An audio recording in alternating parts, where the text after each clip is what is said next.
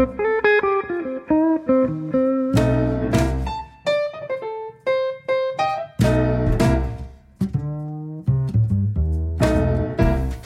is Lee Habib, and this is Our American Stories. And we tell stories about everything here on this show from the arts to sports, and from history to business, and everything in between. And your stories, too.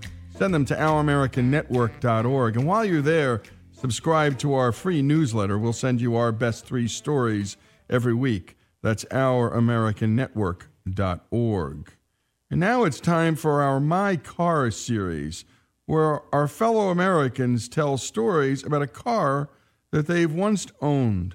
And today's feature is from Barry Meguiar, the CEO of his third generation family company, Meguiar's, which is the largest car care products company in the country. And our own Alex Cortez was with Barry in his car collection when he told us about purchasing his favorite car, one that he was trying to buy just because he wanted a car from the same year that his family's company was founded, 1901. So I found this 1901 car at an auction. They have these classic car auctions where they sell nothing but old cars. That's where I'll be next week. I'll be at the same where I bought this. And there's seven other auctions going on at the same time. They're huge, probably $150 million worth of cars will be sold this week in Scottsdale. 164 there now. Ford sold them 163 and a half. It's, it's a crazy, it's a crazy marketplace. So I saw this in the brochure and I decided I'd like to get it. And I was at another auction and friends that were at the auction where this was, I said, would you buy it for me? But here's my limit, I only go over this amount. So by the time I get there, they just bought the car and they paid more than I wanted for it, fortunately, because I wouldn't have bought it. The number one car collector in the world is a guy named Evert Louwman. Uh, he has the Louwman Museum. It's on the grounds of the Queen in The Hague in Holland. The collection itself and the cars and the building, are probably worth a billion dollars. This guy, he knows every, he, he is the expert on collector cars. He can buy anything he wants. And he had picked out this car as one he wanted to buy. And it turned out that when he went in to buy it, it just got off the block. He just missed it. I got it. He would have outbid me. He would have got the car, but I got it. So he comes out. He says, Who bought this car? He said, Barry. He looked at me because he knows I'm in these kind of cars. I'm not in these cars. He said, Barry, you bought this car? Yeah. And he's looking, he says, Oh. Oh, this is hilarious. He could buy this with pocket change. I mean, this is a nothing car. He's got cars that are worth 20, whatever, million dollars, know.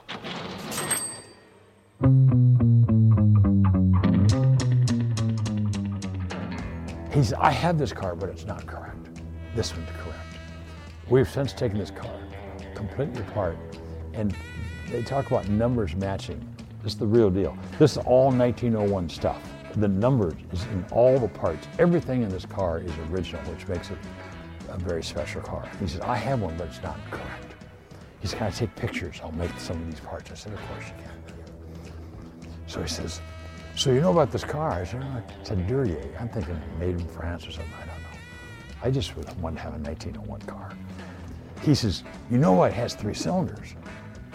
Now this guy is taller than me, and he's, he's the most passionate car guy I've ever seen. He's eloquent. He's, he's, he's, he's just, I mean, the guy, his presentation is just, I love the way he talks. I, I, I, did a TV show with every car in the collection. This car, it just it just makes my heart patter. This, this, this. He's, he's, every car in the collection, he talks to me so personally involved with it. So he's really, so if you get the idea, he's, you know why this car has three cylinders? I, mean, you don't have three cylinders. You have two, four, six, eight. Because of vibration and stuff and balance, you don't have a three-cylinder car. You know why this car has three cylinders? And here he said, Oh, you know why this car has three cylinders? I said, No. He looked, he said, What? You don't know why it has three cylinders? I said, No. He said, Well, you know they're Christians.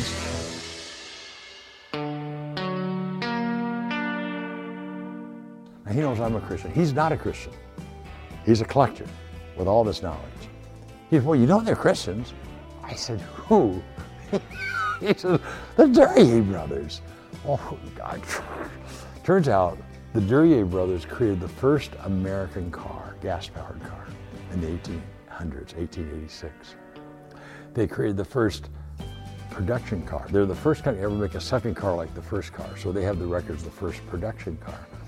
They have the record of winning the first automobile race. I mean, there's all kinds of history. I didn't know this. Anyway, he said, he says, you know they're Christians. I said, who? He says, the Duryea brothers. The Duryea brothers. He says, yeah. He says, in fact, they call themselves Trinitarians. Are, are you, yeah. He says, and look at this. He says, you know why there's a fish on the side, right? Well, I had looked at that and I thought that is the dumbest thing in the world. Why would anybody carve a fish into a car? I mean, that just doesn't make any sense. That's just bizarre. I'll buy it anyway. It's not your Why I I just stupid, you know. He's, you know why the fish on the side of the car? Well, it was art. Everything was art. So they put the here's the whole tail of the fish, right, elegantly done. He's, you know why they put the fish in the side of the car? And I said, hey, Barry. he said, the sign of the fish, the early Christians. Are you kidding me? He says, he comes over to me and he says, Do you not know this is the only car ever made to honor God? What? And I got it. I own it. I mean, can you believe it?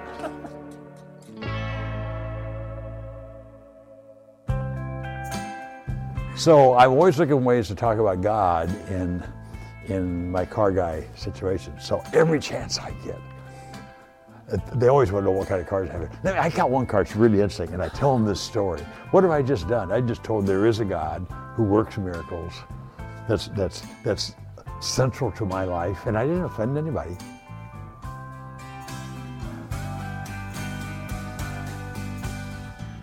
You know, you find ways to t- share your faith so you don't offend anybody. I think there's about 20 of them in existence, and uh, I think there's only two or three that are running but none of them, but none of them like that. And great job to Monty, who helped us with the piece. And Monty is a student at Hillsdale College. And what a great find. And thanks also to Barry Meguiar and what passion he has for this car, this car that he just had to own because he needed a car from 1901, because that's when his family's company was founded. And it turns out he found the only car ever made to honor and celebrate God. What a good story. Barry Meguiar's story, his car story, here on Our American Stories.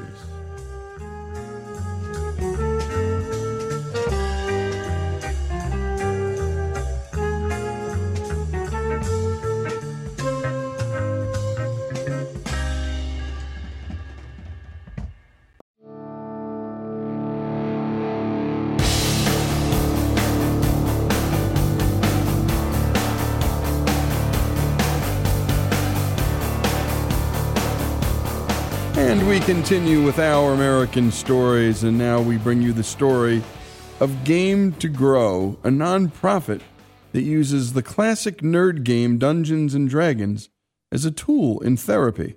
Here to explain what they do are Adam Johns and Adam Davis. Um, as we talk to, to people kind of around the country, and especially people who are not not in the gaming or um, or kind of geek um, atmosphere or culture, oftentimes they assume Dungeons and Dragons is a video game. So here's here's how I usually describe it. Um, there's one person who acts as the sort of head storyteller and referee of the game. And they know most of the rules and they can explain most of the rules to the game. And that person's usually referred to as the dungeon master or the game master. And they sit at the head of the table and they describe stuff that's happening in the world, and then everybody else who's sitting at the table um, is uh, just playing a character in that world, a single character. And they have a piece of paper that tells them things like how strong their character is, or what kind of equipment they have, or what kinds of abilities they have. And this all takes place in a fantasy world, much like Lord of the Rings, where there are swords and bow and arrow and uh, full suits of armor, and of course, magical spells. And the dungeon master might describe something like all of you have uh, decided to venture into this dark cave where you can see that there are there's mildew growing on the walls there's mold um, and there is a um, dripping coming from the stalactites in the ceiling You're here because you've heard of a tremendous treasure um, that apparently was lost in these caves a long time ago, and you've decided you're going to go after that treasure. Maybe even you have a map to help guide you through. And as you travel further down into the cave, it's very dark, um, but you can see that the walls have been carved out, like somebody has carved them with man made tools. And you travel deeper and deeper into this cave system until finally you open up into a, a large room and in this large room, you can see um, across the way is a door on the other side of a very large gap. Um, and the gap seems to stretch very far down into the ground. But the thing that really catches your eye is that hanging above the gap, uh, clinging for dear life, appears to be a small gnome man. And he's uh, hanging from a rope. And he sees you as you walk in and he uh, shouts to you, Oh my gosh! Thank you so much for being here. I'm so happy somebody finally showed up. Please help me. And at this point in time, uh, the dungeon master then says, What do you do? And all of the players at the table get to decide what their character does to sort of overcome this, this challenge or this situation. So they might do all sorts of things. A uh, warrior character might um, leap across the pit and try to grab the gnome uh, to save him from, from falling down into the pit. A, um, a ranger or an archer character um, might shoot a bow with a, a, rope tied to it and tightrope walk across the, the pit and, and um, save the gnome that way or a wizard character who can cast magic spells might uh, use a magic spell that can pull the rope and get it swinging so the gnome might be able to jump off. And no matter what they do, they're going to do it together because all the players at the table are all working on a team together. They're not competing with each other. Instead, they are working cooperatively towards a common goal. And in this case, the common goal of the game is not the most points. It's not even to achieve a particular goal. Even in this case um, of the example I gave, you're not trying to get treasure, you're trying to tell a story. And that's one of the really brilliant things about um, games like Dungeons and Dragons is that the point of the game is to tell a story. And because that's really the goal of the game, because that's really the place that you're trying to get to, everybody at the table might have a different idea for what that story looks like, but they know they're all working towards that goal. Um, and that's what really turns it into a, a, brilliant and amazing experience. As the dungeon master continues to describe things in the world, continues to describe whether or not the players um, uh, attempts to to do those things are successful, um, and the players get to roll dice to help add randomness and and help determine the the outcomes of their action, and get to really have the most open-ended gaming experience you can possibly have, where they can decide and and try anything that comes to their minds in a very loose. Um, uh, rule system that allows you to be very flexible with the outcomes of it.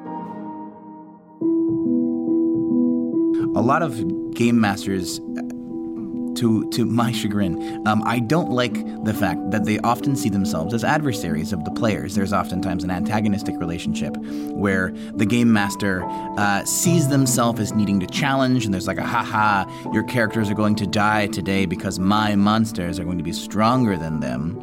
And we don't do anything like that. Um, our goal as game masters is very much to challenge the players, but also to keep them engaged and keep them excited. So we do that by challenging them the right amount, um, building on their ideas while they build on our space, um, on, on our ideas, because we are uh, we're co creating and collaborating in this in this game where that's oftentimes uh, for many of our players the first time an adult has said, "What do you care about? What do you want to do?" So then the players now see an adult who is playing with them, really playing with them in a way that is very healing to a lot of a lot of participants, especially ours, who are identified at school as as oftentimes being an outcast. People tell them what to do all the time, very rarely say what do you care about? What is something that you want out of life? And so this is an opportunity where they can push boundaries and see what happens when they take up space and then have an adult be excited about the choices that they're making. We started doing what we're doing right now using Dungeons and Dragons in therapeutic social skills groups largely by accident. Adam and I both started playing Dungeons and Dragons when we were pretty young. Uh, got a lot out of it. We played games with our friends. We got to use all the uh, all the mechanics of the games and the storytelling of the game to really get a lot of social outlet when we were kids. I, Adam Davis, was um, studying drama therapy because I had wanted to use the, the drama games and experiences that I had had as a performer and then as a drama teacher to help kids. Um, help kids become more into themselves and learn about themselves and, and how they could interact with the world better. And so Adam and I met in grad school, and I started picking up um, an after school program that was a Dungeons and Dragons program for quirky kids who needed a little, little guidance and social support. And I took the game over and realized that Dungeons and Dragons is actually a, a perfect uh, modality for sit down drama therapy. So we uh, started using the game a little more intentionally and then um, just barely scratching the surface. And then when um, my facilitator at the time left to go pursue other interests, there was an opening, and I knew Adam from grad school, so we had kind of like done that thing where we uh, we we brought uh, some things from our personal lives as sort of a get to know you activity in the very beginning of the quarter, and both Adam and I brought dice. We knew from across the room that we were both named Adam. We both liked dice and games, and so we knew we were kindred spirits. Uh, so um, we we had that great moment, that sort of nerd nod from from across the room. Um, and then uh, after the class, uh, Adam Davis came up to me and he said, "Hey, do you want to get paid to come and play improv games in Dungeons and Dragons?" And I was like, "Yeah, that sounds that sounds like the best." Um, and at the time, the group was really just a, a sort of uh, drop-in social group. Um, and then when we came in, we started saying, "There's a lot we can do with this." And we were both in a state of uh, sort of um, master's program um, desire to, to want to use all the amazing theories and all the amazing stuff that we were learning. And we um, really had this tremendous opportunity to start diving in saying, oh my gosh, we're, this, this is exactly what we can be using all of these amazing theories, all these amazing things that we're learning, and we can apply them right here, but through the game of Dungeons and Dragons that we grew up playing. And when we return, we're going to hear more from Adam Johns and Adam Davis. Game to Grow, and it's a nonprofit that uses the classic nerd game Dungeons and Dragons as a tool in therapy. And my goodness, I'd never thought of anything like this before. But by the way, people who naysay and talk down so many of the games that young boys and girls play, I don't think see the virtues a lot of these games and a lot of the social skills that can be learned playing them, and particularly Dungeons and Dragons because of its creative space and how, in the end, the world was created and, in the end, dictated by the actors and players themselves. So, when we come back, more of this story Adam John's story and Adam Davis's story, two pals who figured out a way to help people at risk, people in need. Game to grow their story here on Our American Stories.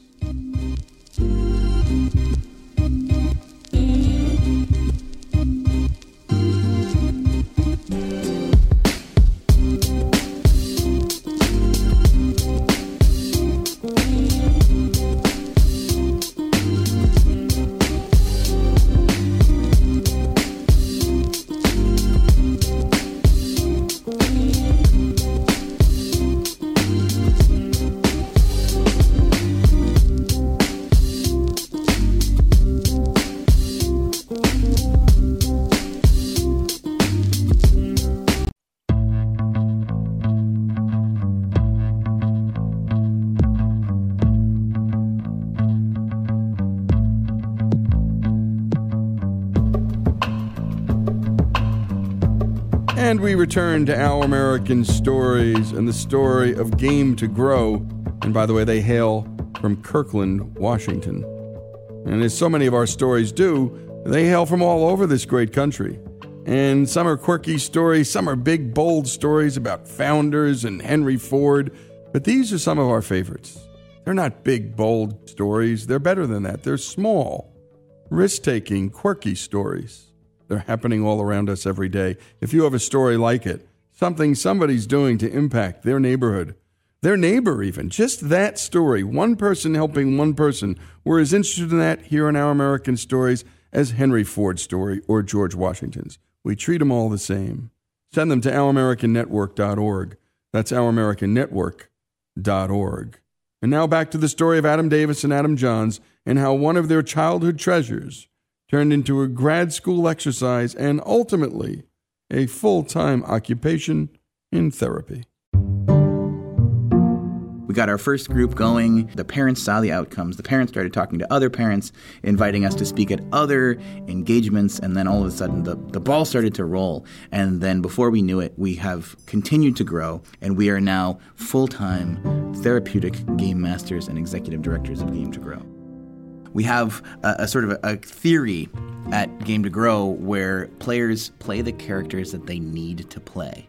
So we have a lot of players who, like I said, are socially isolated, who don't have a lot of social aptitude, and they don't really have a lot of experience being charismatic or confident, but they pick characters who are aspirational. A lot of players come in and they, they pick characters who are military leaders, who have on their character sheet that they are very charismatic, that people believe in them.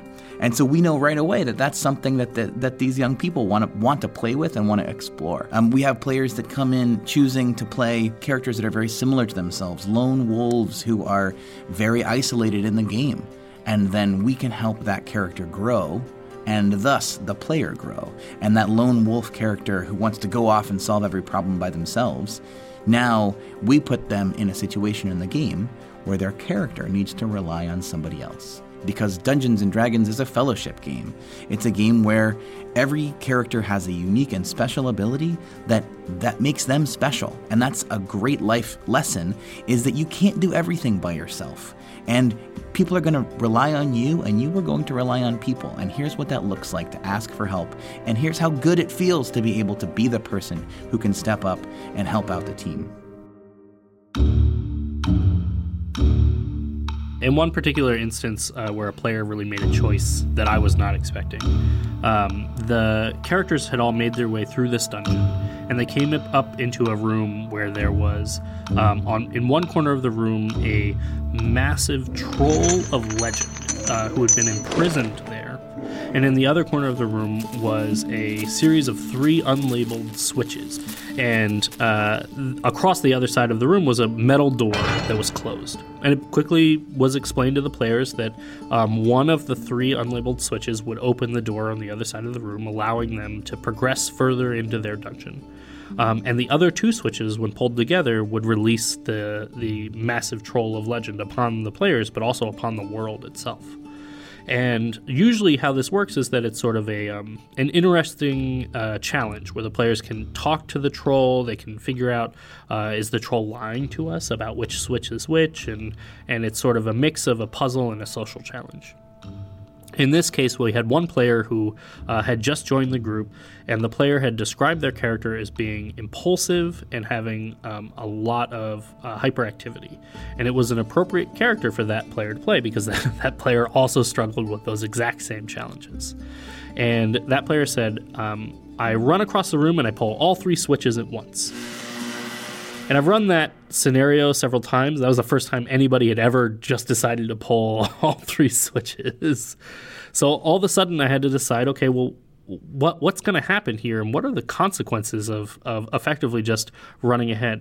And all the other players at the table had gotten out like graph paper, and they were getting ready to like solve the puzzle, and they just stood and stared slack jawed at their teammate who who might have just done them all in.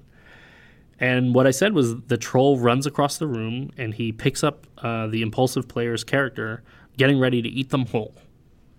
And all the other characters, I said, you're you're you're the players at the table. I said, you you can leave now. The door is open. Uh, but if you leave, you'll be leaving your teammate to be eaten by this this massive troll of legend, and you'll also be leaving the troll to, to wreak havoc upon the world. You need to decide what your characters would do here. They are heroes in this world. What would they do? And they turned and they debated it with each other, and they eventually decided that they would help their teammate. And so they enticed the troll back into the, the cage um, and re imprisoned the troll. And at the end of that session, we always do a checkout at the end of every session. At the end of that session, there um, the players all checked out with each other, and the impulsive player said, I'm really glad that you guys helped me out there. because my character is really impulsive and it's clear that they're going to have to learn how to be less impulsive. And I'm hoping that your characters will help teach them that. And one of the other players at the table also said in the checkout, I'm super glad that you did that because we're all here to basically learn how to navigate this space, how to learn these skills and be better at this. And your character doing that helped make me feel like like I really belong here. I'm, I struggle with some of the same challenges, and it helped me feel like I belong. And it was an amazing moment for them to realize that they're all in a similar place and they've all struggled to make friends, to connect with people. Um, and this is a place where that doesn't matter, where they can all get along and where they can m- maybe have missteps, but they can feel a sense of acceptance here. Part of our mission is to get more games into more communities around the country and around the world. We have traveled and we've done presentations and trainings for therapists who want to get involved.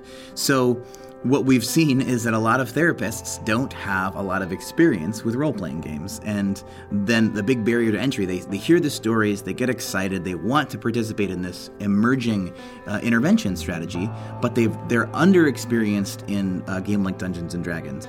So, one of our missions is to create a product that they can then take and it'll help them get started much faster. This project is called Critical Core. It is a beginner box for therapeutic game masters to start helping their participants almost right out of the box. So it's got a really simplified rule set. It's got a facilitator's guide for how to facilitate the game to be a positive pro social environment with all the improv and all the stuff that we have added on as uh, incorporating the play therapy and drama therapy that we have into our game. But then also, it's got a very specific module design where the storylines are directly related to real world areas of social growth. So we might have the room that fills up with lava, and that's a way to build frustration tolerance. Or the players have to go and get past a guard, and that guard might have a slightly downturned mouth that looks like a frown. And then we can work on theory of mind skills and perspective taking, where now we can talk about uh, nonverbal social cues, and the fact that that guard being sad or upset has nothing to do with you. You have no idea why he's making that facial expression, but in order to get past the guard into the next room in the dungeon or in the castle, we have to be able to relate to him, understand him, and communicate with him. So, the, those three components going into Critical Core, uh, I think, will really be how we can get this project out there. We, like Microsoft's vision of a computer on every desk, we want a game on every desk, a game in every school school, a game in every hospital, a game in every clinic and therapist's office. Uh, that is our mission. So we don't want people to just game more. We want people to game better. Don't just game. Game to grow.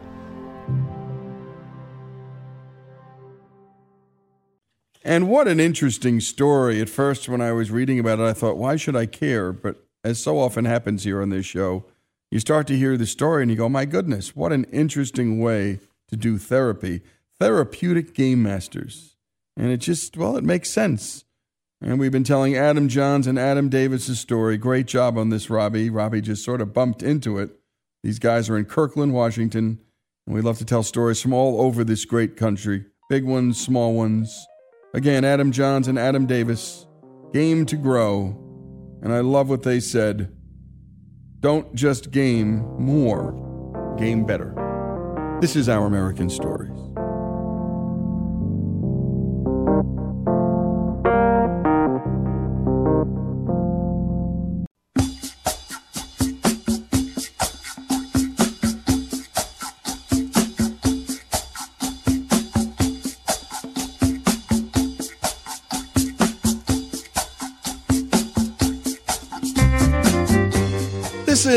American Stories, and now it's time for another story of a song, one of our favorite segments here on Our American Stories.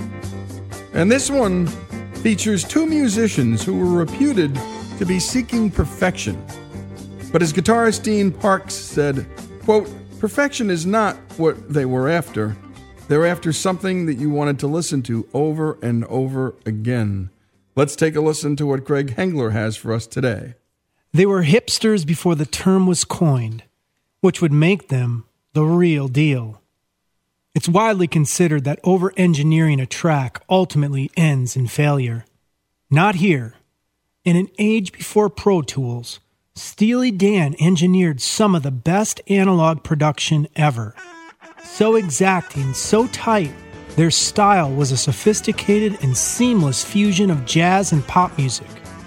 Their style became known as yacht rock, and Steely Dan docked a fleet of remarkable hits. The band consisted of just two core members. Donald Fagen grew up in Passaic, New Jersey, just a 20 minute drive to New York City through the Lincoln Tunnel, and Walter Becker, who grew up in Queens. Here's Walter Becker. Your everlasting summer, you can see it fading fast. So you grab a piece of something that you think is gonna last. The original Steely Dan band was formed in 1971. There were five of us, and Donald and I wrote the songs. Are you reeling in the? Stowing away the time? Are you gathering up the? Have you had enough of mine? We toured for a while to support the first couple of albums, but we didn't really like it, so we stopped in 1974 and didn't tour again for 19 years. By the time uh, we released Aja, the other members of the band uh, were gone except for Denny Dias, and uh, we had replaced them with session musicians and some of our favorite soloists. Here's Donald Fagen, Walter Becker, and fellow session contributors for the Aja album providing a fascinating glimpse into one of those recordings, Peg, on track 4. Drummer Rick Marotta recounts what many consider one of the greatest drum grooves ever recorded.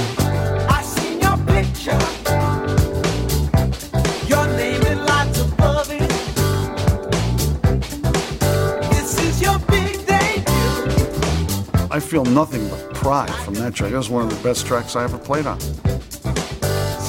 As far as drums were going at that time, it was like if you had a club in your right hand and a club in your left hand and clubs for feet, you could uh, play.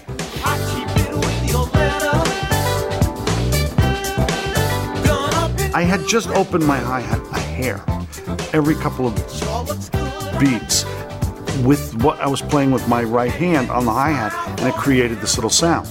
Now, I've done that, but never ever heard it on the record that I had done because engineers and sounds at the time, you know, it was it was one of those things where it's a nuance, and those things didn't exist.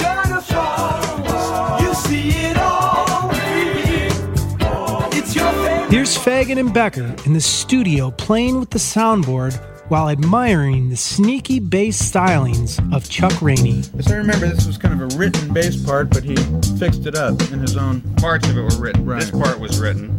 This verse part. Just a great musician, slapping and also fretting with his thumb. Uh, Chuck had a really unique.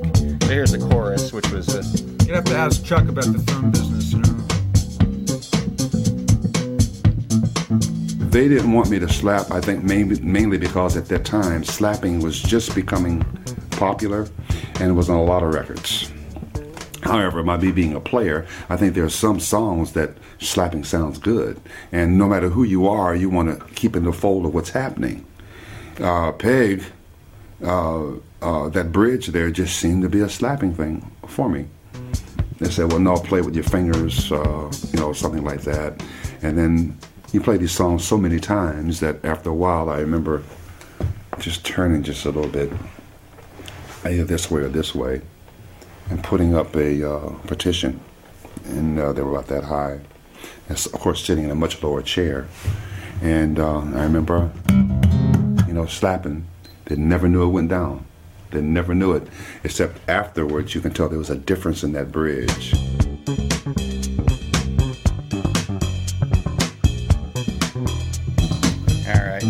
I'll put in the keyboards again here. So you got like here's your little Rhythm section.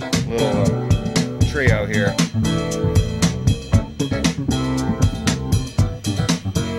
It's Rick Marotta. I'll, I'll tell you one thing that's interesting that, that I'm listening to now is that you don't really hear, uh, in, a, in a lot of groups that you hear, there's a lot of doubling between the uh, bass and the kick drum, and you can hear here that the the kick drum is all sort of syncopated. It's not really, you know what I mean? It's not doubling so much the strong beats that the bass is playing.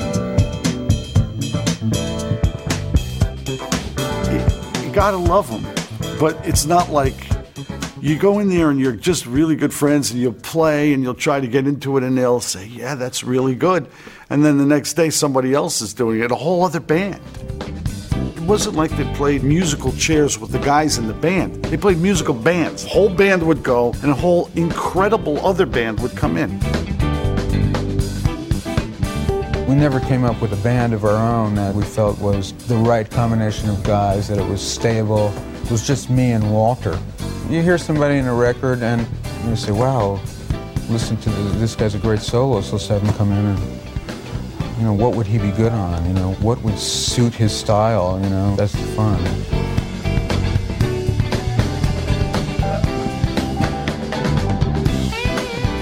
This tune, I think, is infamous among studio players in that we hired a couple of guitar players, you know, to play the solo, and and it wasn't quite what we were looking for um, until we Mhm. got through three or four, five players, Six- six or seven, six you or know. seven, eight players. Something else soloed or oh, there it is. Let's check this out. Put it, go back, and let's hear it in the track.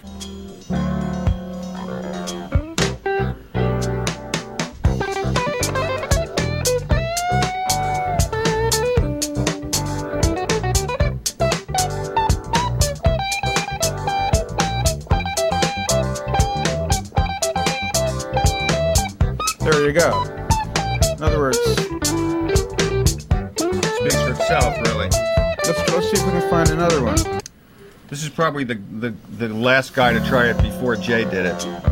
Here's another one.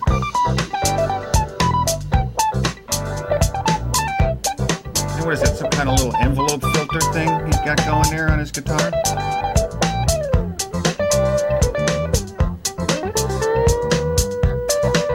Didn't you hate it someone did this to you? And then finally, um, Jay Graydon came in and did it with no um, difficulty whatsoever.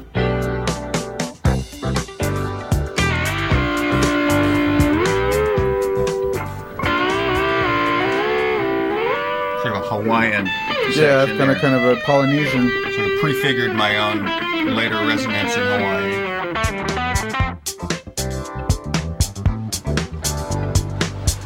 Here's the great Michael McDonald. Ah, shadow falls all in 3D. I'd worked with them enough to kind of know what I was in for, you know. certain words that they just wanted to hear a certain way that, you know, normally under normal normal circumstances, people wouldn't, you know, they kind of, this is the words, here are the parts, uh, you sing it, and you know, uh, that's the phrasing. But for those guys, uh, phrasing could have such nuance, you know, that, uh, you know, singing a line like half as much as you'd think, oh, you know, how many different ways can you say it in that phrasing rhythmically, and you know, but it would be, it would come down to such fine points like uh, pronunciation and uh, exact rhythmic, you know, uh, vibrato, no vibrato, you know, uh, things like that, and so it was always real challenging. He did a couple parts on, on top of himself. All in 3D. Foreign movie. Let's check his out his high part just to embarrass him. Cool. Back to you. Okay.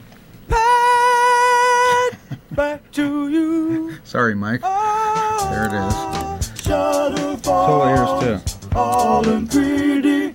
Foreign movie. Back. Back to you. Peg doesn't sound like much of a part, but the harmonies were so close that um, that was a, a real learning experience for me to sing a chord, you know, part by part with myself. That you know, when you're going back into to sing that next harmony, it's so close to the note you're singing it. It was just uh, real hard for me to discern that interval and, and keep it in pitch, you know.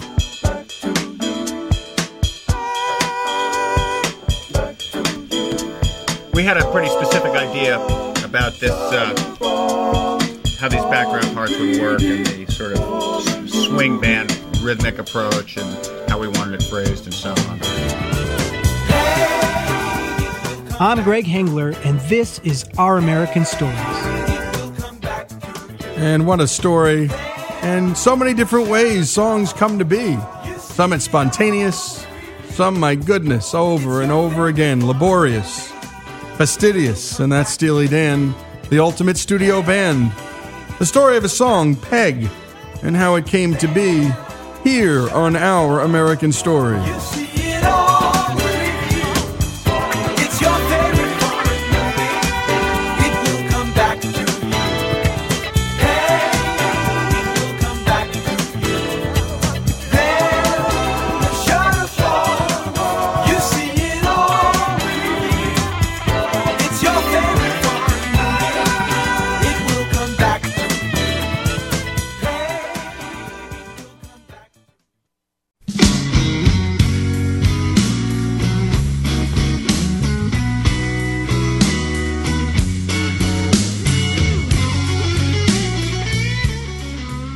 This is Our American Stories. And up next, the tale of a disaster in American history, one of epic proportions. And Jesse Edwards brings us the Great Molasses Flood of 1919. Blackstrap molasses and the wheat germ bread makes you live so long you wish you were dead. You add some yogurt and you'll be well fed with blackstrap molasses and the wheat germ bread. Molasses isn't just used for grandma's cookies or for grandpa's rum. It's also used for weapons, high explosives, and munitions when it's refined to industrial grade alcohol. And the United States Industrial Company during World War I saw that this was a profitable market. Their subsidiary, the Purity Distilling Company, wanted to get in on the action. In the north end of Boston, Arthur Jell, treasurer of the Purity Distilling Company, realizes that he has to build a tank. You see, he's purchased a boatload of molasses that's heading north from the Caribbean, and he's got no place to put it. He commissions the Hammond Iron Works Company, and he doesn't pull a building permit. He only pulls a permit for the foundation. Therefore, he's not scrutinized by any inspectors. So the Hammond Ironworks puts together 18 huge steel plates with rivets, and they build this magnificent tank. It's 58 feet tall, 90 feet in diameter, a 240 foot circumference, and they're going to fill it with molasses. But there's only one problem. You see, the ship is inbound, and if they don't have that tank built, the ship will dump the molasses that they paid for into the Boston Harbor. Now, December of 1915 was a tough year weather-wise in Boston. With 20 inches of snow and some casualties on the construction site, the deadline was growing closer and closer. Finally, as the ship is pulling into the harbor, the tank is complete. Arthur cuts some corners. Instead of filling the tank to the top with water to test the structural integrity, he decides to fill it only six inches high. Arthur declares it sturdy, sound, and ready to use. Bring us the molasses. So they filled the tank up, and everything seemed fine until about a year later. Isaac Gonzalez, a technician, noticed that the molasses seemed to be congealing around the riveted joints and seeping from the seams, rolling down the side of the tank. He noticed children going to the base of the tank to put molasses on their fingers and putting it in their mouths. They were getting it all over their clothes. Well, he brought this to Arthur Jell's attention. Arthur said, Well, never mind. We'll just repaint the tank gray. And that's exactly what they did. They painted the tank gray to cover up the molasses stains. Another technician soon noticed that when he leaned against the tank, he noticed this low rumbling noise that sounded like the growl of an angry animal. Another leaning against the tank swears that he could hear a heartbeat and that the tank was flexing in and out. Something was wrong. This wasn't molasses fermenting. There was bubbling inside, but this was an ominous sign that something was wrong with the integrity of the tank. 1919. The Miliero is offloading nearly 2 million gallons of molasses into the tank at 529 Commercial Street. On January 12th, the temperatures are freezing, near zero. The following day, on the 13th, they swing 35 degrees into the low 40s. By January 15th, it's a beautiful day in Boston. The sun is out and it's nearing lunchtime. All around 529 Commercial Street is bustling. It's Boston's North End. Mrs. Clordy is out hanging her wash on the line. Her cat, Peter, sits on the doorstep. Mrs. O'Brien is planting flowers. Little Maria DeStasio is near the train tracks, collecting free firewood. And then, suddenly, a low rumble shook the ground. It got louder and louder. In the freight yard, people looked at each other, mouths agape. And suddenly, the ripping, tearing, and machine gun sound of steel bolts being stripped. Something is happening to the tank. There's a booming roar. And a 40 foot wave of molasses is unleashed. Men, women, and children in the streets had no chance to react. It crushes freight cars like toys, topples buildings. Anyone caught in the path of this wave is devoured. Then the noise and the rumbling stopped. There was a thick pool of molasses spread over where 529 Commercial Street used to be. By sundown, 15 bodies are recovered, six more the following morning. 150 people would be injured. Later, there are lawsuits. 3,000 witnesses come forward. And the lawyers tried to deflect the blame from the United States Industrial Alcohol Company and Purity Distilling. It wasn't the infrastructure of the tank, it was anarchists. They planted a bomb. And that was enough to get them off the hook for the great molasses disaster. Legend has it that on hot summer days in Boston, you can still smell that bittersweet molasses scent that harkens back to the great molasses flood of 1919. I'm Jesse Edwards, and this is Our American Stories. Blackstrap molasses and the wheat germ bread makes you live so long you wish you were dead. You add some yogurt and you'll be well fed with blackstrap molasses and the wheat germ bread. My grandpa's older than the old gray mare. He sits a rockin' in his rocking chair. But now he's got a smile that he can't lose. And grandma's sitting knitting baby's shoes. From eatin' eating blackstrap molasses and the wheat bread makes you live so long you wish you were dead. You add some yogurt and you'll be well fed with blackstrap molasses and the wheat germ bread. I gave up cherry pie and T-bone steak, chicken fricassee and ice cream cake. I don't need vitamins or pills at all. I even mix it with my haddock call. I'm eating blackstrap molasses and the wheat germ bread. Makes you live so long you wish you were dead. You add some yogurt and you'll be well fed with blackstrap molasses and the wheat germ bread. My nerves were jumpy and I'd walk the floor. I never got to sleep till after four. But since I'm eating right, I feel okay. I'm sleeping every night and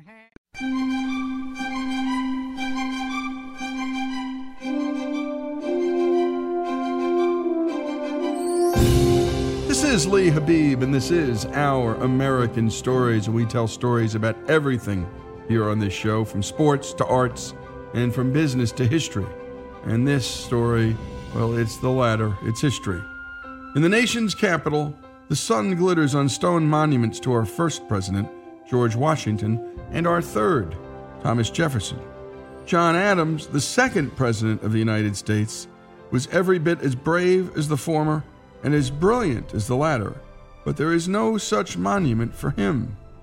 Yet no one, not even Washington or Jefferson, did as much to convince the colonies to break from England. Perhaps this is fitting because stone is cold and he was anything but. Alas, we must see that the United States alone serves as the proper living monument to this intense, cranky, warm heart on his sleeve founding father. What we are about to do now is precise. Instead of telling the all encompassing story of John Adams, we are going to dial it in on one specific moment in his life, one that best captures this man's humanity and ideals more than any other. And as we will soon learn, Adams himself will agree with our selection. Here to give us a quick, overarching Reader's Digest like version of Adams is none other than author and historian David McCullough, the man who's written the definitive biography of John Adams, the book in which HBO based its 2008 award winning miniseries. Here's McCullough answering the question what event most personified the life and character of John Adams? I think it's the his defense of the uh, British soldiers in the Boston Massacre trial. That's where you see what that man's made of. Here was a man who was on the political rise. He was brilliant, he was well read, he was tenacious, he was a very skillful practicing lawyer, and young still. And then the soldiers were captured, and they were everybody in the whole Commonwealth were looking forward to having them executed. But they had to be represented in the trial, and no one would represent them. No one would defend them. And Adams said, if we really believe that everybody deserves uh, legal defense in a trial, we better live up to what we say we believe. I'll defend them. And he did so certain that it was going to ruin any ambitions he had to play a part. And he had a terrific wife. He's the only founding father. Most people don't know this, but I think it's so important. The only founding father who never owned a slave as a matter of principle. And his wife felt the same way. She saw that slavery was a sin, evil, unjust, un American. And they never changed in that point of view whatsoever. Let's now take a deep dive into the story of John Adams and his legendary defense of the British soldiers at the 1770 trial of the Boston Massacre. Here's Greg Hengler. It takes slightly more than four decades from the first rumblings of discontent for the 13 loosely aligned colonies comprising New England to be transformed into one of the largest and most prosperous nations on earth. It starts with a simple idea that all men deserve to be treated equally and becomes the great experiment that will change the world. But before the anger of colonial Americans boils over into the most epic of revolutions, it begins as a daily struggle. In all 13 colonies under British rule, at the epicenter of this struggle is the seaport city of Boston. By 1760, 130 years after being founded by the Puritans, Boston is thriving. While in theory its commerce is regulated by the British trade laws, in fact, these laws are rarely enforced. That changes in 1761 with England's economy struggling thanks to the 10,000 British troops protecting their American colonies from the French. Here's historian Andrew O'Shaughnessy and screenwriter of the 2008 HBO miniseries John Adams, Kirk Ellis. The reason that they taxed America was because of the French and Indian War.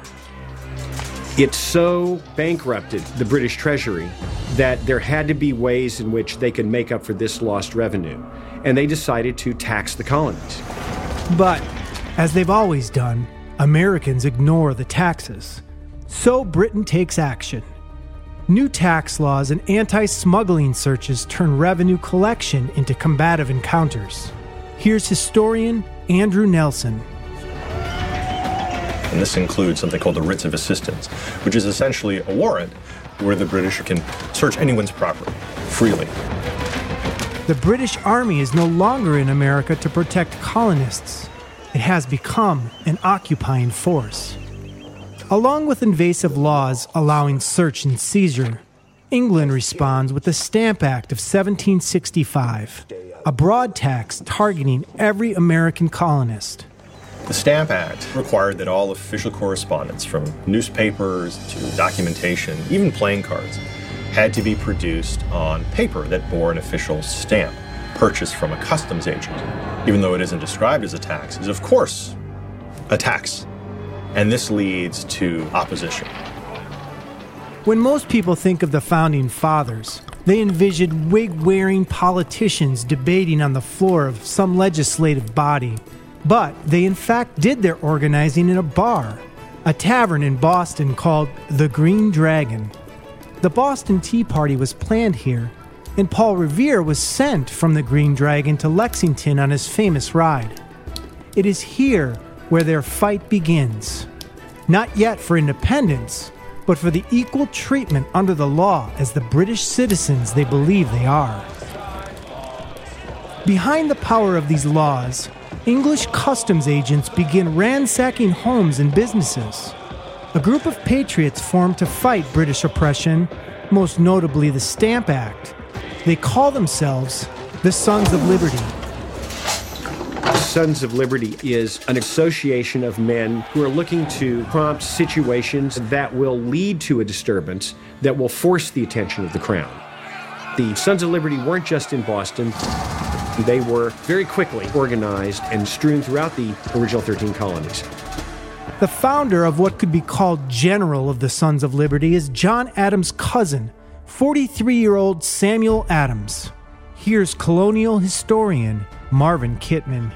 Sam Adams was a real rebel with a cause, and the reason for it was in his personal life. He had been a failure in everything that he did until the revolution. His father gave him a lot of money to start a business. He lost all the money. He's one of these people who become obsessed with a cause and just put their personal life aside. If Sam Adams is the general of the Sons of Liberty, his colonels are John Hancock, the wealthiest man in Boston and the second wealthiest in the colonies, and goldsmith Paul Revere. Legend relegates Revere as a mere lookout who shouts from the top of a horse. But Paul Revere is both a salesman and a strategist, a multi talented patriot who organizes tough men into a force for liberty. As the atmosphere in Boston turns incendiary, Paul Revere leads something of a guerrilla army that uses tactics of fear and violence intent on intimidating the king's tax collectors out of existence. What is known as the Stamp Act riots spread quickly throughout the 13 colonies. Here's historian extraordinaire Tony Williams. They were tearing down the stamp collectors' homes. They were burning these customs officials and the royal governor in effigy. And so there was a great deal of popular enthusiasm and even violence. The Stamp Act riots renders the man enforcing British rule in Massachusetts, Lieutenant Governor Thomas Hutchinson, powerless to collect taxes. With no colonial taxes being collected, the British Parliament is in a state of panic. Here's historian David Eisenbach. You have to remember at Parliament, they're dealing with an empire that is stretching all around the world. If they allow the abuse of tax collectors in Boston, that would encourage lawlessness all around. They decided we got to make an example by putting more troops in Boston to kind of clamp down on the troublemakers. And what a story. And when we come back, this story setting up, well, like a showdown, like high noon. And we're putting you where we always put you, right there on the streets, in the context, in the history itself. When we come back, more of John Adams' story, more of the story of the Boston Massacre trial and the circumstances that brought us there. John Adams' story here on our American Stories.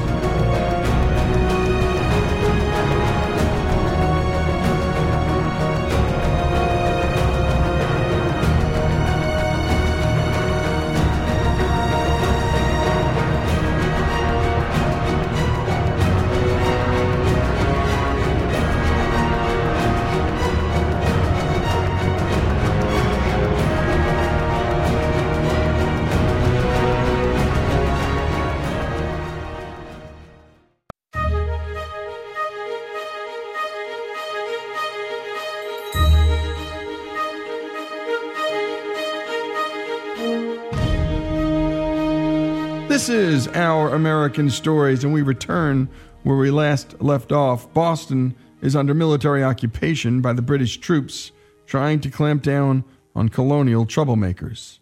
Here's Greg Hengler. Oh, there's no turning back for me. England dispatches two military regiments to Massachusetts from New York to keep order, adding fuel to the fire. Boston is now under military occupation. Lafayette, there's no turning back now. In 1768, four more regiments sailed from England to Boston. By 1770, 2,000 British troops occupy this city of 15,000. For Paul Revere, the occupation of British military presents an opportunity. He creates a propaganda piece he calls Landing of the Troops. As it travels throughout the colonies, so does the fear of military occupation. With a British Army camp in the center of their city, Bostonians have a constant reminder of their own repression, while rank and file British soldiers start to wonder who has it worse. Here's historians H.W. Brands, Andrew Nelson, and Denver Brunsman. These British soldiers are a long way from home, young men who are frightened. Most of them have hardly the slightest idea of what the political debate is. They're told by their officers, you need to keep the peace. For many of the soldiers arriving, America had been a faraway place that you read about in the newspaper. But when they get there, they see what all the fuss was about. This really is a suggestion of a much better life than America. So desertion becomes a serious problem. One hallmark of a professional army at this time is a high state of discipline, physical, you know, corporal punishment for various crimes. And the punishment of choice was the lash. Punishment for desertion could bring up to 250 lashes. Contrary to popular history, the derogatory term of lobsterback for British soldiers doesn't have anything to do with the red coats they wear. The term comes from the welts and the scars many men have on their backs from being whipped. The flame that will ignite the American Revolution is lit on Thursday morning, February 22nd, 1770, when, according to the Boston Gazette, a barbarous murder was committed on the body of a young lad of about 11 years of age. Christopher Seider is a young rebel in a Sons of Liberty offshoot group known as the Liberty Boys. So Sam Adams' idea to protest the taxes is to get all of the colonies together to join in on a boycott against English merchants. The Sons of Liberty proclaims that no British goods will be sold. Not everybody adheres to that boycott. Samuel Adams and the Sons of Liberty are not above marking that place with manure on the door. They're not above breaking the windows of that place. That dark morning, Seider and a crowd of 60 young men marched defiantly through Boston's cobblestone streets with a cart overflowing with rotten fruit used to mark the windows of those merchants who refused to respect the boycott of all British goods. These British sympathizers are known as Loyalists or Tories. Walking down the street, the mob sees Ebenezer Richardson, who was an informant to the customs house about uh, various merchants who were not paying their taxes. Get him! Stopping in front of Ebenezer Richardson's house, the young men begin throwing rubbish into his yard. The rubbish is thrown back by Richardson's wife, Kezia, but soon rocks are hurled and the Richardsons retreat into their secure home. As the intensity grows, windows are shattered and an egg hits Kezia. Richardson grabs his musket loaded with swan shot and stands defiantly musket high at his second story window. He fires once. It is intended to be a warning, he later swears, but Christopher Seider is hit in his chest and abdomen by 11 pieces of shot the size of large peas. It's one of our Liberty boys. Most people believe the Revolutionary War is triggered by a shot from a British soldier on Lexington Green. But the conflict is actually set into motion five years earlier when Liberty Boy Christopher Seider becomes the first American martyr to die for the cause of freedom. There's nothing I can do. Samuel Adams made this into a huge public spectacle, and there was a great deal of anger in Boston. They stage an incredibly elaborate funeral with a bedecked coffin that gains mourners as it passes through town. Among the more than 2,000 Bostonians who attend the funeral is John Adams. Here he is from his diary. Mine eyes have never seen such a funeral. This shows that there are many more lives to be spent if wanted in service to their country. This shows, too, that the faction is not yet expiring, and that the ardor of the people is not to be quelled by the slaughter of one child. It's in full view, this outpouring of sentiment over the loss of one individual who symbolizes the promise of what many people think should be an independent nation. This boy's death becomes propaganda for Samuel Adams and the Sons of Liberty. And this is like a match to light the fuse that will explode into the American Revolution. In the days that follow the funeral, tension in Boston reaches a climax. On the frigid, moonlit evening of March 5th, 1770, less than two weeks after Seider's burial, an angry, boisterous, and mostly intoxicated citizen mob roamed through the snow covered cobbled streets, hurling insults and threats at British soldiers. Two Bostonians break into two meeting houses and begin ringing the church bells, the alarm for fire, and almost at once, crowds come pouring into the streets. The city is alive with danger. By 8 o'clock, two British soldiers are attacked and beaten. Then, a large mob of colonists, as many as 200 strong and armed with sticks and clubs, gather in front of the custom house on King Street, guarded by a lone British sentry. The time is shortly after nine. Words are exchanged, and the sentry strikes a Bostonian with the butt of his musket, knocking him to the ground. The British want to demonstrate that we hold the power, and you guys better do what we tell you to do. Captain Preston leads out the guard. They form around the front of the customs house. And at that point, the situation escalates and a mob starts to grow. British Captain Thomas Preston dispatches seven men to the custom house to, as he says, protect the sentry and the king's money. The more force the British bring to bear, the more radical the situation gets. The mob launches oyster shells and rocks packed in snowballs at the soldiers and dare them to shoot, yelling, Fire! Fire! The soldiers with muskets drawn and fixed bayonets are in a state of panic when suddenly a British private receives a severe blow to the head with a club and falls to the ground, causing his musket to discharge. In the melee, the soldiers open fire. Just days after Christopher Seider is buried, five more American colonists join him as martyrs in the struggle for freedom. What will be known as the Boston Massacre will be the rallying cry for colonists to fight for the unalienable rights we cherish today life, liberty, and the pursuit of happiness. We will all regret this day. And when we come back, we'll continue with the final segment of this remarkable story. And we're picking the Boston Massacre trial and honing in on this one particular point in John Adams' life because it reveals so much about his nature, about his character, and what he really believed in. In the end, the deep principles that helped him and so many like him formulate the founding principles of our country. Hard ones to live by at the time, though. When we continue, the life of John Adams, the Boston Massacre trial, and the story of our nation's founding here on Our American Stories.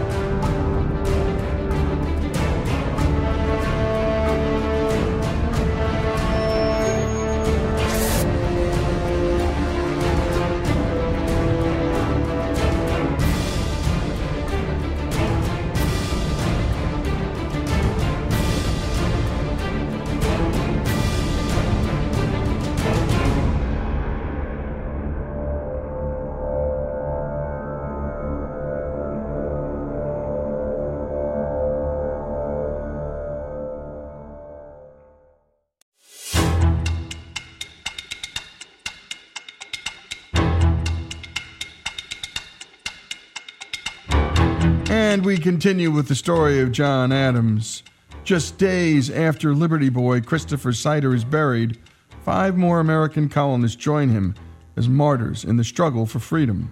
What will be known as the Boston Massacre will be the rallying cry for colonists to fight for the unalienable rights we cherish today life, liberty, and the pursuit of happiness. Here's Greg Hengler. We will all regret this day. The Boston Massacre becomes a huge propaganda effort for Samuel Adams and the Sons of Liberty. You've got an immediately famous engraving by Paul Revere. It is one of the most inaccurate pieces of propaganda ever produced by an American press. Almost nothing in it is correct. This is treason! This is an early instance in the colonies of the power of what we now call media to shape public opinion. Paul Revere's sensationalized engraving is considered one of the most effective pieces of propaganda in American history, showing an orderly line of redcoats firing in unison into an unprovoked and unarmed crowd of patriots with blood spurting out of their bodies. Boston newspapers are quick to print and distribute Revere's version. John Adams is a short, chubby, and very pious fifth generation descendant of Puritans who settled in the Massachusetts Bay Colony in 1632. After 12 years of practicing law, the 34 year old Adams is working in his office when a prosperous merchant named James Forrest knocks on his door the day after Yes? the massacre. Mr. Adams, my name is Forrest. What happened to you? With tears streaming in his eyes, as Adam writes years later, the loyalist desperately asks Adams to defend Captain Preston and his men against the murder charges.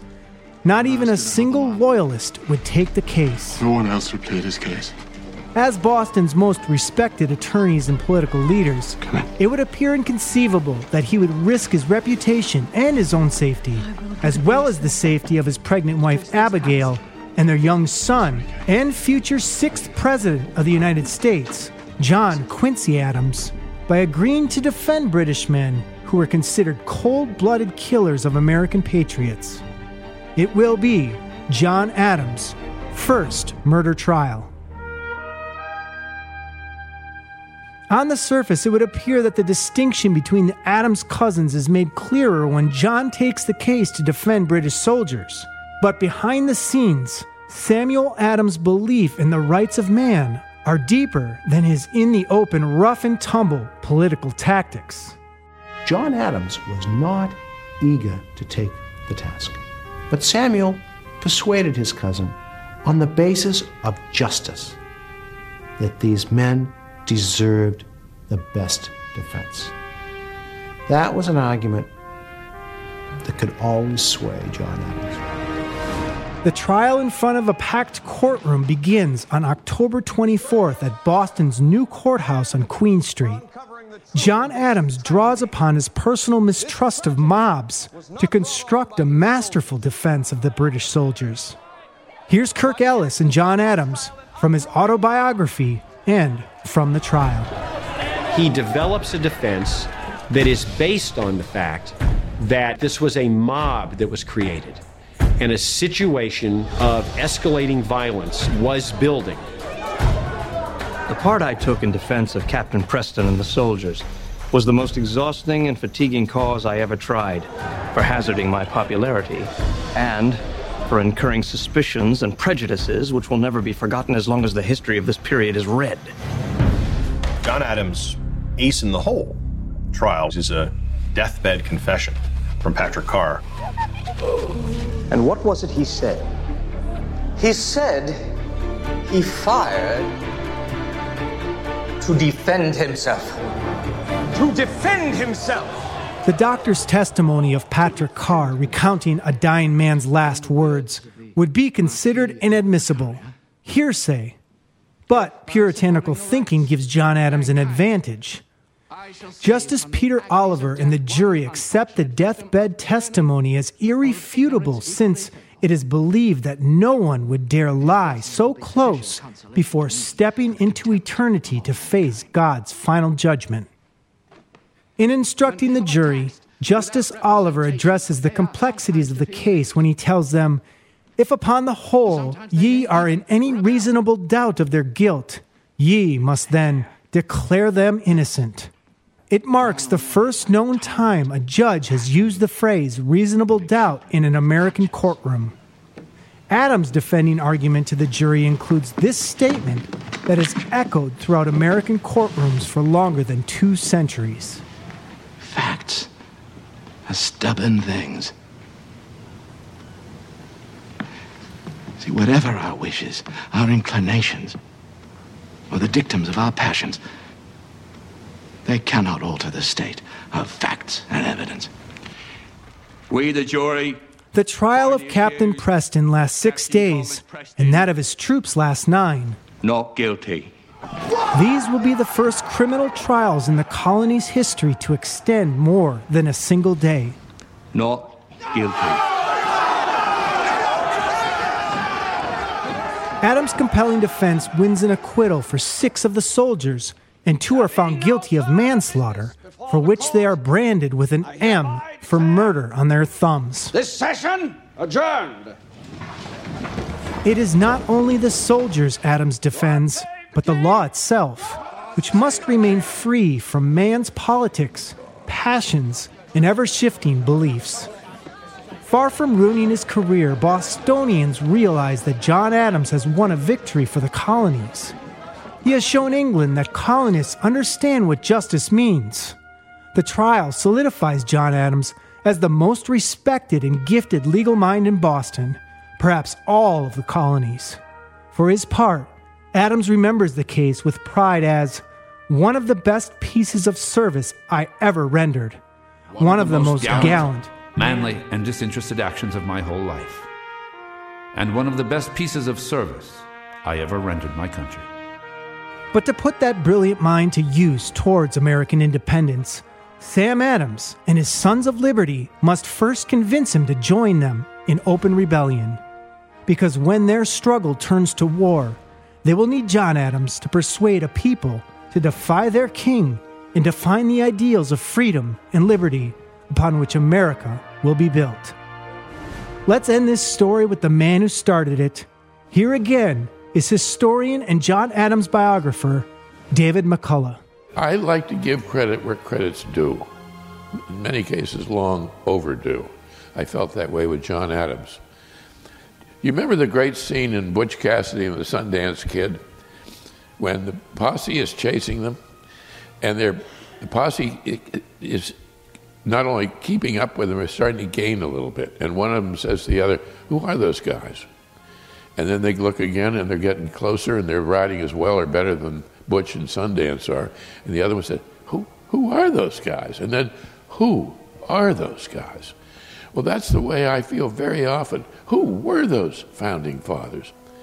And the more you know them, the better you know them, the more you realize how extraordinary what they did is because they were so human. And they had flaws and failings and had moments of gloom and despair, just like all of us. And yet they kept going. I know that it, it lifts us in spirit. It lifts us in our love of and appreciation of those to whom we owe so much, but it also lifts us in an outlook on life that, for lack of, a, of another word, I would call optimistic. Now, it's not fashionable intellectually to be an optimist, but I am. Because I've seen in my work again and again and again, it works out. They do it, they get there. And if there's a problem, if there's an over, overwhelming calamity, the nation's whole security and future is at stake, we've come through it. And so when people start saying, oh, it's a well, country's going to hell, well, sure, it always has been. And, and, uh, and, and we're doing just fine. And then when people say, well, the taxes are too high and the cost of this and these damn politicians, I say, would you rather live somewhere else? Oh, no, no. Well, of course not. Aren't we lucky? Aren't we really lucky to live in this country? And isn't it wonderful sometimes to be reminded that we are a good people and we've had great people bring us to where we are? Yes, there were terrible, rotten people, of course, and there was there were scoundrels and scamps and crooks and murderers, but there always have been, always will be. And just don't haven't let us get so down about what might be happening at the moment in the way of less than admirable human beings. But remember how many good people there are and how much progress is being made in our own time beneficial to a better life. I'm Greg Hengler, and this is Our American Stories.